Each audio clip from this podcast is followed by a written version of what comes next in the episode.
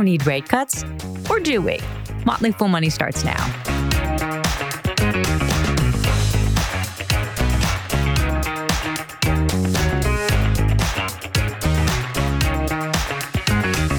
Welcome to Motley Fool Money. I'm Deidre Woollard here with Motley Fool analyst Bill Barker. Bill, how's your Thursday going? It's going great. Thanks for asking. Well, Bill, I'm I'm here with you to talk a little macro today. So, you know, yesterday was it was a Powell day. Uh, we had Fed Chair Jerome Powell's conference yesterday. No interest rate change. That was expected, but we are now, I would call it, on on cut watch. You know, Powell has said he's kind of he's prepared to, you know, keep the ship steady, keep things uh, where they are for now. Market didn't love that. It's kind of shaking it off today. But should we have really been surprised? And why not just cut the rates? I think because you can't have your cake and eat it too. Uh, and that's what the market okay. wants and always wants. And that's what the rest of us all want too, is uh, to have it all. Uh, but you can't maybe have the GDP going along at above 4% uh, growth, which it was uh, on the second half of last year, and the, the forecast on uh, GDP now is not a lot of data yet in for Q1, but uh, projected at above 4% by the Atlanta Fed, the Atlanta Fed's model anyway. Um, so the growth is fine. Inflation uh, has, has come down, but is not at the target rate. Uh, and uh, the employment picture continues uh, to be excellent. And why would you change what has been working? Um, which one of those things is the problem? And uh, the minor problem is that inflation is not yet at 2%, it's at uh, about 3%. So uh, the reason to have uh, had all the interest rate hikes was to address inflation, and uh, the job is not quite done yet. Yeah, and and Powell has been very clear every every time he says 2% a lot. So we we know that's important to him. But it's, you know, on on the other side before the beginning of the year, you know, everybody sits around and says, "Oh, we're going to have six cuts. We're going to have seven cuts. It's going to start in March." Well, it's starting to look like maybe it's not going to start in March. So, if the forecast for in- interest rate cuts kind of shifts, every everybody's models, everybody's forecast kind of shifts. And I'm wondering about some of the companies that were really kind of betting on that rate to go down so that they can restructure some debt. So if if the cuts don't happen, you know, till maybe June, how does that impact all of the companies that were really planning on it being March? Well, if they really need interest rates to come down by 25 basis points or 50 basis points uh, in the first half of this year, then uh, they're not very good companies. Uh, good point. That's not, uh, the Fed has never indicated that there are going to be that many rate cuts. That's, uh, that's, people hoping there will be that many rate cuts. And why are they hoping? Uh, there has to be some element, I think, of a weakening and uh, sort of more rapidly weakening uh, economic picture to get that many rate cuts. So uh, I don't know what the equation is that gets everything that you would want. Um, and, and, six rate cuts. It's, it, it's not going to happen. And the Fed's telling you it's not going to happen. Well, yeah, the Fed's telling you it's not going to happen. People still sort of say, well, it might happen. But if I think if it does happen, then we're in a position where perhaps we we don't want to be. And so you made a really good point there that I just want to sort of emphasize is that the companies that really really need this to happen those are probably the zombie zombie companies that, that maybe have too much debt anyway and so you know they're that's that's they've got a bigger problem than just waiting on Powell. Yeah, if you have in any way structured your company or your own finances uh, in a way that requires interest rates to get back down to something approximating zero or you know very very low rates, uh, then you've got to rethink uh, what what you've done because uh, that that was the anomaly of a five percent range for the Fed is is not some sort of weird thing. It's uh, much more historically repeated, then you know this is a near zero rate uh, level that we enjoyed. I, I, get everybody wants to enjoy borrowing money for free. I would love to do that too, but it's not going to happen. No, it's it's that that was definitely an anomaly. So part of this is also the the soft landing. I'm so sick of talking about the soft landing, but we have to do it. Uh, you know the and it, it, it's a delicate dance because you need this you need this solid labor market, but not too solid because that's that's not so great either, and that can lead uh, to to inflation, which we're trying to get back down to that two percent. Looking at the sort of hiring market it was it was a it was a rough January. It seemed to me like not not as rough as last year, according to one report that I saw, but it definitely uh, was the second highest layoff total according to this report from Challenger Gray and Christmas, and lowest hiring outlook since 2009. So good for soft landing, but as I watch companies, big companies that I respect and invest in, do some deep cuts, I'm sort of thinking about what's happening here. So we had we had two just this morning. Uh, Okta's cutting seven percent of their staff. Deutsche Bank is cutting about 3,500 jobs. When we see all these layoffs and we're looking at this soft landing, how how do you kind of balance all of that? Well, those are headlines and those are real numbers and those are real tragedies for the people who are suffering the job cuts. Um, but on the other side, we don't see all the, the job hiring, which ends up producing these monthly numbers, which have been reasonably consistent at about 200,000 uh, jobs added uh, a month uh, over the, the, most of last year. Now, the uh, employment market has softly landed. Uh, 200,000 a month is roughly what we were tracking at pre-pandemic and, and for several years preceding that. Uh, it's really pretty close to that range. Uh, of course, at the very beginning, uh, 20, uh, 20 some thousand, 20 some million jobs were lost, and, and there was much higher rates, monthly rates of people returning to work. Um, so the employment market was um, having four or five, six, seven hundred thousand dollar, uh, seven hundred thousand jobs a month added. It's come down to 200,000. I would say it has softly landed. Whereas inflation has softly climbed down. It has not yet landed. 2 2% is the landing spot. It's announced, it, it precedes all of this. It hasn't changed. Uh, after 2% is achieved, then maybe there's a time to revisit. Hey, it doesn't need to be 2%, is 2 to 2.5%, is two and a quarter to two and three quarters percent, all good. Uh, but until you've achieved 2%, you're not going to declare the landing achieved. Uh, so I, I, think we'll, we'll get new uh, monthly employment numbers tomorrow, and those will not reflect these most recent uh, announced job cuts, uh, but uh, you know it's a, expected to be a positive number again. Uh, if it isn't, if it's the first month uh, since 2019 or, or t- late 2020 where there were uh, jobs lost in a month, then that will affect the probability of that interest rate cut happening a little bit quicker. And well, I think there's also another thing that I'm thinking about here is, you know, the last couple of years have been sort of like breathlessly watching each each meeting. the transcripts are getting scrutinized. I'm hoping that if we, you know, if there is less activity, uh, you know, maybe it takes a while for the cuts. Maybe that, maybe these, uh, maybe his conferences become a little more what they, what I feel they kind of should be, which is regular, steady as she goes, non-events. And if that happens, do you think that that that sort of will tamp down that volatility that we have seen in, in the last uh, couple of years? Every time he speaks, the market does these gyrations. Yeah, uh, I mean, I think there are algorithms that that are in part responsible for that. You see the market having recovered quite a bit uh, today as we speak uh, compared to what it lost uh, after the, the news came out.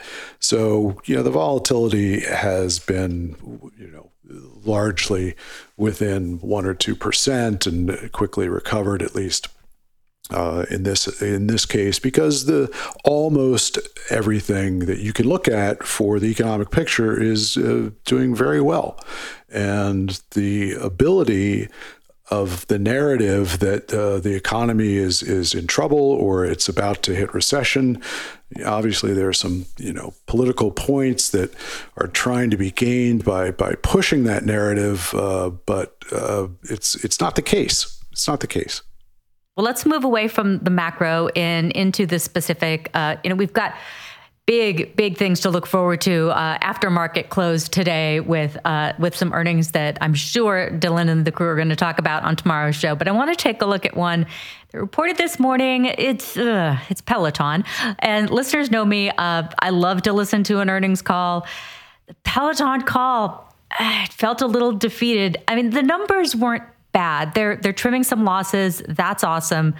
But you've got the CEO that uh, came along to turn it around, Barry McCarthy, and the turn just isn't quite turning. Uh, you know, the the market doesn't like gloom. They responded poorly to that. Are you watching this one at all? What do you think? I'm not watching it because it's a, essentially a consumer electronics company, and that's a poor place to find uh, good long term returns. Uh, it's not a well run company. Uh, it, it has not been.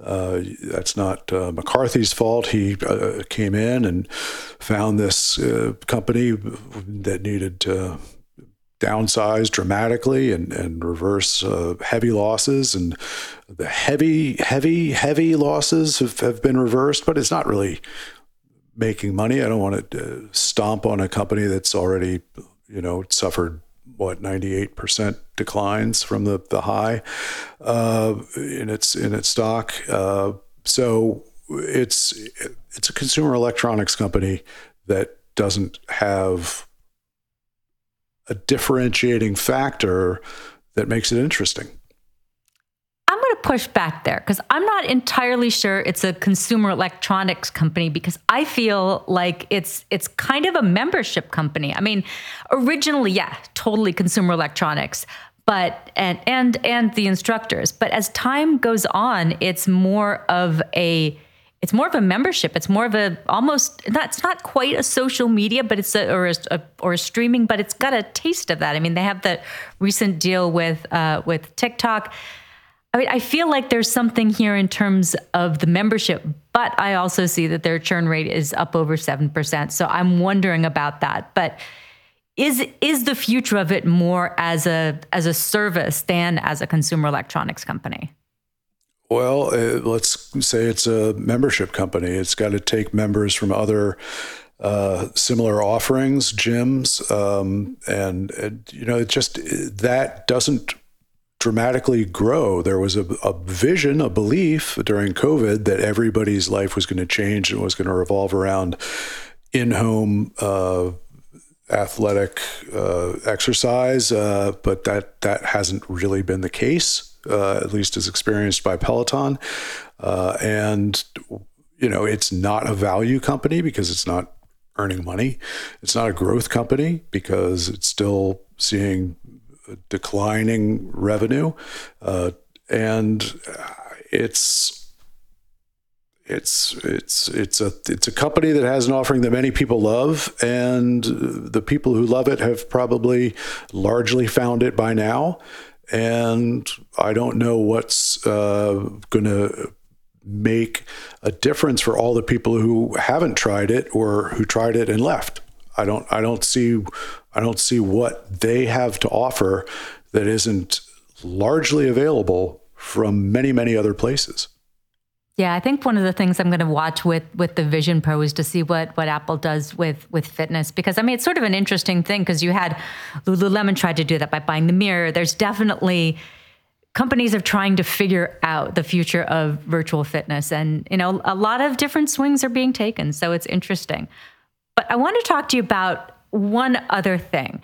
And this is something I'm sort of like puzzling around in my mind lately, which with Peloton, I knew a lot of people got super into it uh, before the pandemic and during, and they talked about their Peloton streak all the time. And the word streak I hear everywhere lately. So people have Duolingo streaks. Uh, Snapchat, uh, teenagers very worried about losing the streak. You've got people with Wordle streaks that you know sort of have this anxiety about that, but also love it. It's what drives uh, the huge growth of the games at New York Times. So everybody's kind of like a lot of businesses are banking on this streak trend. But every time I see a trend, I get like, oh, when's this trend going to end? Are you a person who has any? Do you have anything in your life that you have a streak on, and do you feel like this is a, a trend that's continuing to grow? I don't know, waking up, eat, eating, drinking coffee. I think I got an off. I don't know what coffee streak. don't know what my streak is on drinking coffee, but I, I put it up against uh, everybody basically. I get it, yeah, and, and you need a, uh, a psychiatrist or, or a neurologist to explain why that is such an effective motivating factor uh, in the psyche. Uh, but it's uh, look. Uh, this is the most common New Year's resolution is to get started on on exercising and and to maintain it, and it's the the most easily dropped. Uh, so uh, great for people who have uh, any kind of uh, healthy streak, including using Peloton. if they can leverage that to get people to uh, lead healthier lives, great. Uh, but, uh, you know, they're just one of many options for that. Yeah, well, streaks can be positive and negative. Thanks for your time today, Bill. Thank you.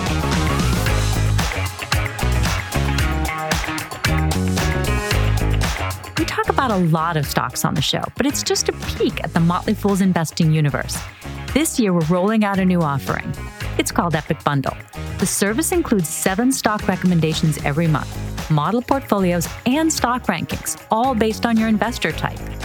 We're offering Epic Bundle to Motley Fool Money listeners at a reduced rate as a thanks for listening to the show. So, for more information, head to fool.com slash epic198 We'll also include a link in the show notes for you.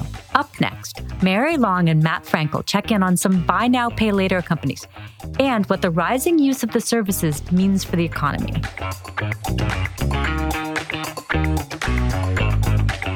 If you buy stock in a buy now, pay later company now, will you actually get paid later? Here to check in on the status of buy now, pay later products is Motley Fool contributor Matt Frankel. Matt, thanks for joining me today. Hey, Mary. Thanks for having me. I'm glad to be here. Glad to have you. So, I was surprised to learn that BNPL lenders have actually been around for a decade. I think that surprise largely came from the fact that 2020 and 2021 really stick out in my mind as like the peak moment for BNPL. Yet we're kind of in a different moment now. Klarna in 2021 was, which it's privately traded, but it was valued at $45.6 billion in 2021. Now it's not at its lows, but it's still a far cry from that big number. Uh, its most recent valuation placed the company at $7.85 billion. Affirm stock kind of followed a similar story. It's it's risen above its 2023 lows, but it's still pretty distant from that 2021 high. Where are we in the BNPL hype cycle? Well, the hype surrounding the stocks has, has certainly died down. But you could say that about pretty much every other fintech company, not just buy now, pay later. If you look at PayPal, Block, they're all trading at you know 80% less than their, their all time highs during the peak of the hype. But the business wise, I don't know if it's fair to call buy now, pay later, you know, hype because more people than ever are using it. Um, just looking at Affirm's recent numbers, because they're publicly traded, it's really easy to get a read on the industry through them. Almost 17 million active customers. 28% more um, merchandise volume in the first fiscal first quarter than a year ago. And their revenue is up by 37% and their margins are looking good, and you know more people than ever are using this. So, buy now pay later as a concept is clearly here to stay. Now, whether or not the stocks are going to reward that is you know another matter. Affirms, let's just hone in on Affirm because you mentioned that their biggest competitors aren't solely in the buy now, pay later space. There's Apple, PayPal, even Afterpay, which is owned by Block. They've all kind of got their hands in in different products as well. So based on what you were just saying about Affirm and how it's kind of growing over time, is buy now, pay later viable as a standalone business, or is it most successful kind of when it's offering other products as well? I mean, there's advantages to both, but I would actually make the argument that a standalone business is best for buy now, pay later. And I would use PayPal kind of as an example there because when you think of PayPal, they're, they're not the only company that was doing online checkout and payment processing and things like that, but they were the big pure play that was laser focused on it. And now there's a PayPal checkout button on every website you visit. Mm. So it, it's a standalone payment processor as opposed to some of the other ones. And that allowed it to really leverage its relationships, say, we're all in on this and and build a network. And, and we're seeing that with Affirm. I mean, Affirm checkout is now available on Amazon. It's on Walmart in the store. You can do Affirm checkout in, in a lot of locations. And I, I, would so I would argue that the standalone model is actually a, an advantage for Affirm as opposed to some of those others that you mentioned. Affirm's self stated goal is to, quote, deliver honest financial products that improve lives. What outside of buy now, pay later does Affirm, and even Klarna for that matter, what else do they offer? Well, Affirm's offering the Affirm card now, which they call the future of the business. It's essentially a credit card product that gives you certain options to you know pay over time, pay in four installments, things like that. Uh, the four installments at zero percent interest is the big differentiator, but you can treat it as a regular credit card. They want to offer a sort of high yield savings account, which I'm not totally sold on, if I'm being honest. But the Affirm card is a, a really interesting product. It's a pretty small part of the business right now but it's a higher margin product. You know, 86% of its loans are interest bearing, which is not the general makeup of Affirm. It made up on only 4% of its merchandise volume in the most recent quarter, but accounted for 7% of its revenue. So as that grows, that could be really interesting. Does it improve people's lives? That's a tough argument to make when you're talking about something that puts people into debt, but it can make financial lives easier. I'd buy that story. I think it's easy to focus on like the dangers of buy now, pay later, this fi- debt, phantom debt kind of, and people not fully realizing the debt that they're in, the lack of regulation in the space, maybe compared to credit card companies. But Affirm CEO Max Levchin really seems to have like a strong mission driven vision for the company that hits on the, you know, making lives better piece. What is that vision? Like, do you find that compelling? Yes and no. Like, like I said, the, the savings account side of it, I really don't. But that's a crowded space already, mm. and there are a lot of fintechs that do it very well and have trouble gaining traction as it is. So that part of the business, I'm not that sold on. The Affirm card does open up a lot of interesting possibilities, just because when you think of what Affirm's normally used for before we recorded this, I mentioned my wife used it to buy her Peloton. Mm. Uh, it's usually it's historically been used for big ticket items like that. And this opens it up to certain verticals that were not part of its ecosystem before, say restaurants, say um, you know, spending on groceries. Uh, you could, if you have, have, a big grocery purchase, let's say you're hosting Thanksgiving dinner, you could split it into four payments. That's an area that wasn't historically part of the buy now, pay later landscape. So I do find that kind of compelling. I don't really focus as much on the dangers of debt because the numbers tell us not to. Mm. The whole reason that Affirm and all the other ones, you know, tanked in 2022, 2023 was there was this fear that we were going to see this rise surge in delinquencies, right? Because of all this this phantom debt and because their credit underwriting standards aren't as high as everyone else's and things like that. But what I think the market missed is that they underwrite based on a single purchase, not just a blanket credit line. It's a totally different ballgame to assess whether somebody's going to make the payments on their Peloton bike than to just give them a $10,000 line of credit. And I think that's what the market got wrong, and the numbers are showing that. Mm. Not only have Affirm's delinquency rates not exceeded pre pandemic levels yet, they're below what we're seeing from most credit card companies. Um, SoFi, which is which is known for having very affluent clients and high credit score and things like that, their loan delinquency rate is a full percentage point above Affirm's. Uh, so that that's one thing that I found really interesting in the data because it's turning out not to be like this terrifying type of debt. It's people are financing one purchase and then paying for it. Mm. Affirm's been growing customers steadily, but like, you know, you've mentioned at, at Walmart, at Amazon, there are different payment options available. So is there any real stickiness to Affirm in particular? Or if Klarna is also offered, what's stopping me from switching between the two? It, it's all about exclusive partnerships. I mentioned Peloton. Peloton can't offer Klarna as a checkout option because mm. it's an Affirm, you know, it's an Affirm customer. It, you, when, when I go to checkout online, I see a PayPal button. They have exclusive agreements with a lot of, of merchants. And Affirm is doing a great job of leveraging that. So the product itself is a commodity. Any any type of credit is, is a commodity. There's you know, this is why Visa and Mastercard and, uh, and American Express they charge roughly the same swipe fees to merchants, mm-hmm. and why you know Block and Adyen and all them charge the same payment processing fees to merchants, because there's no real big differentiators.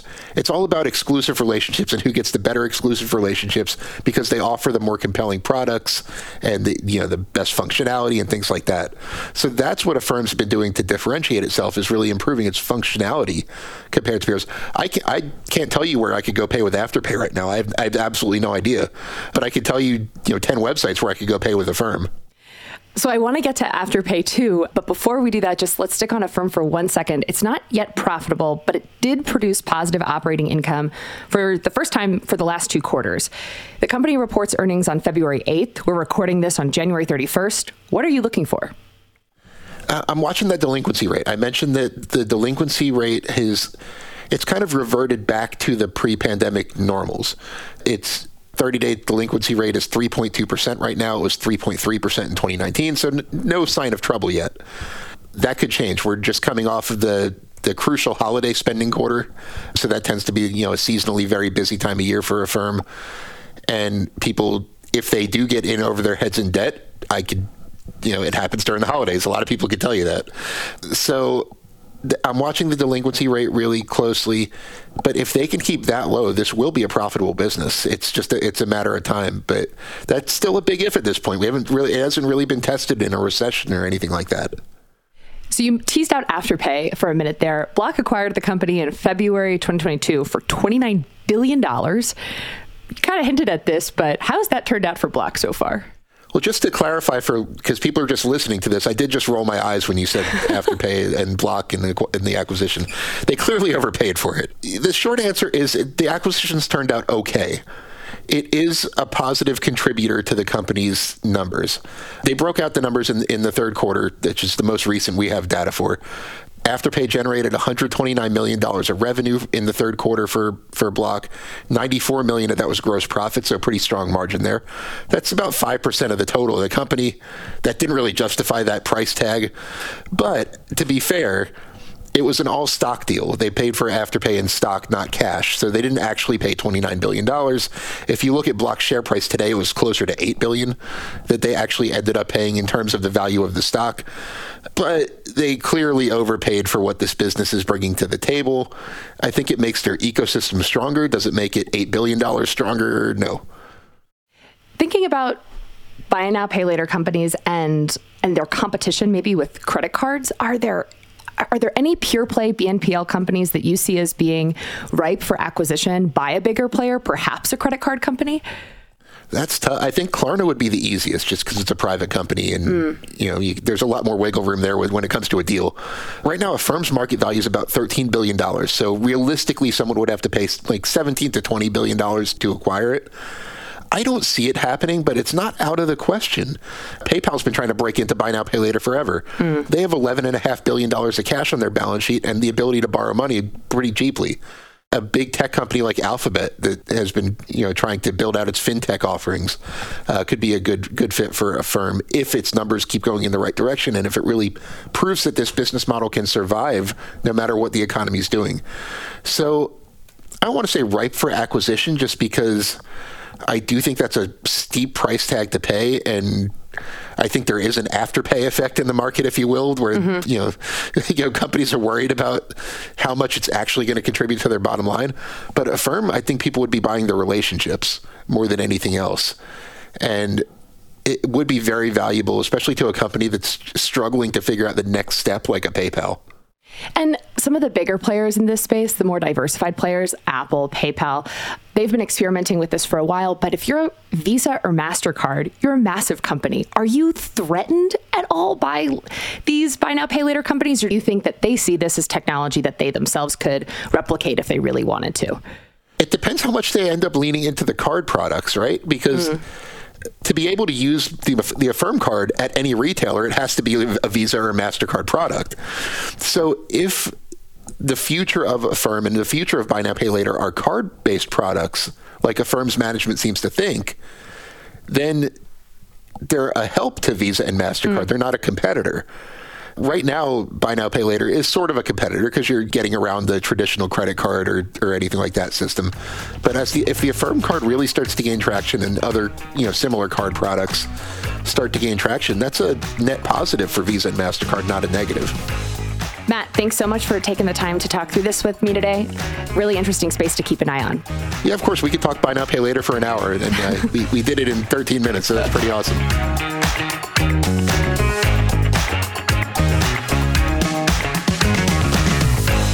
As always, people on the program may have interest in the stocks they talk about, and the Motley Fool may have formal recommendations for or against. So don't buy or sell stocks based solely on what you hear. I'm Deidre Woollard. Thanks for listening. We'll see you tomorrow.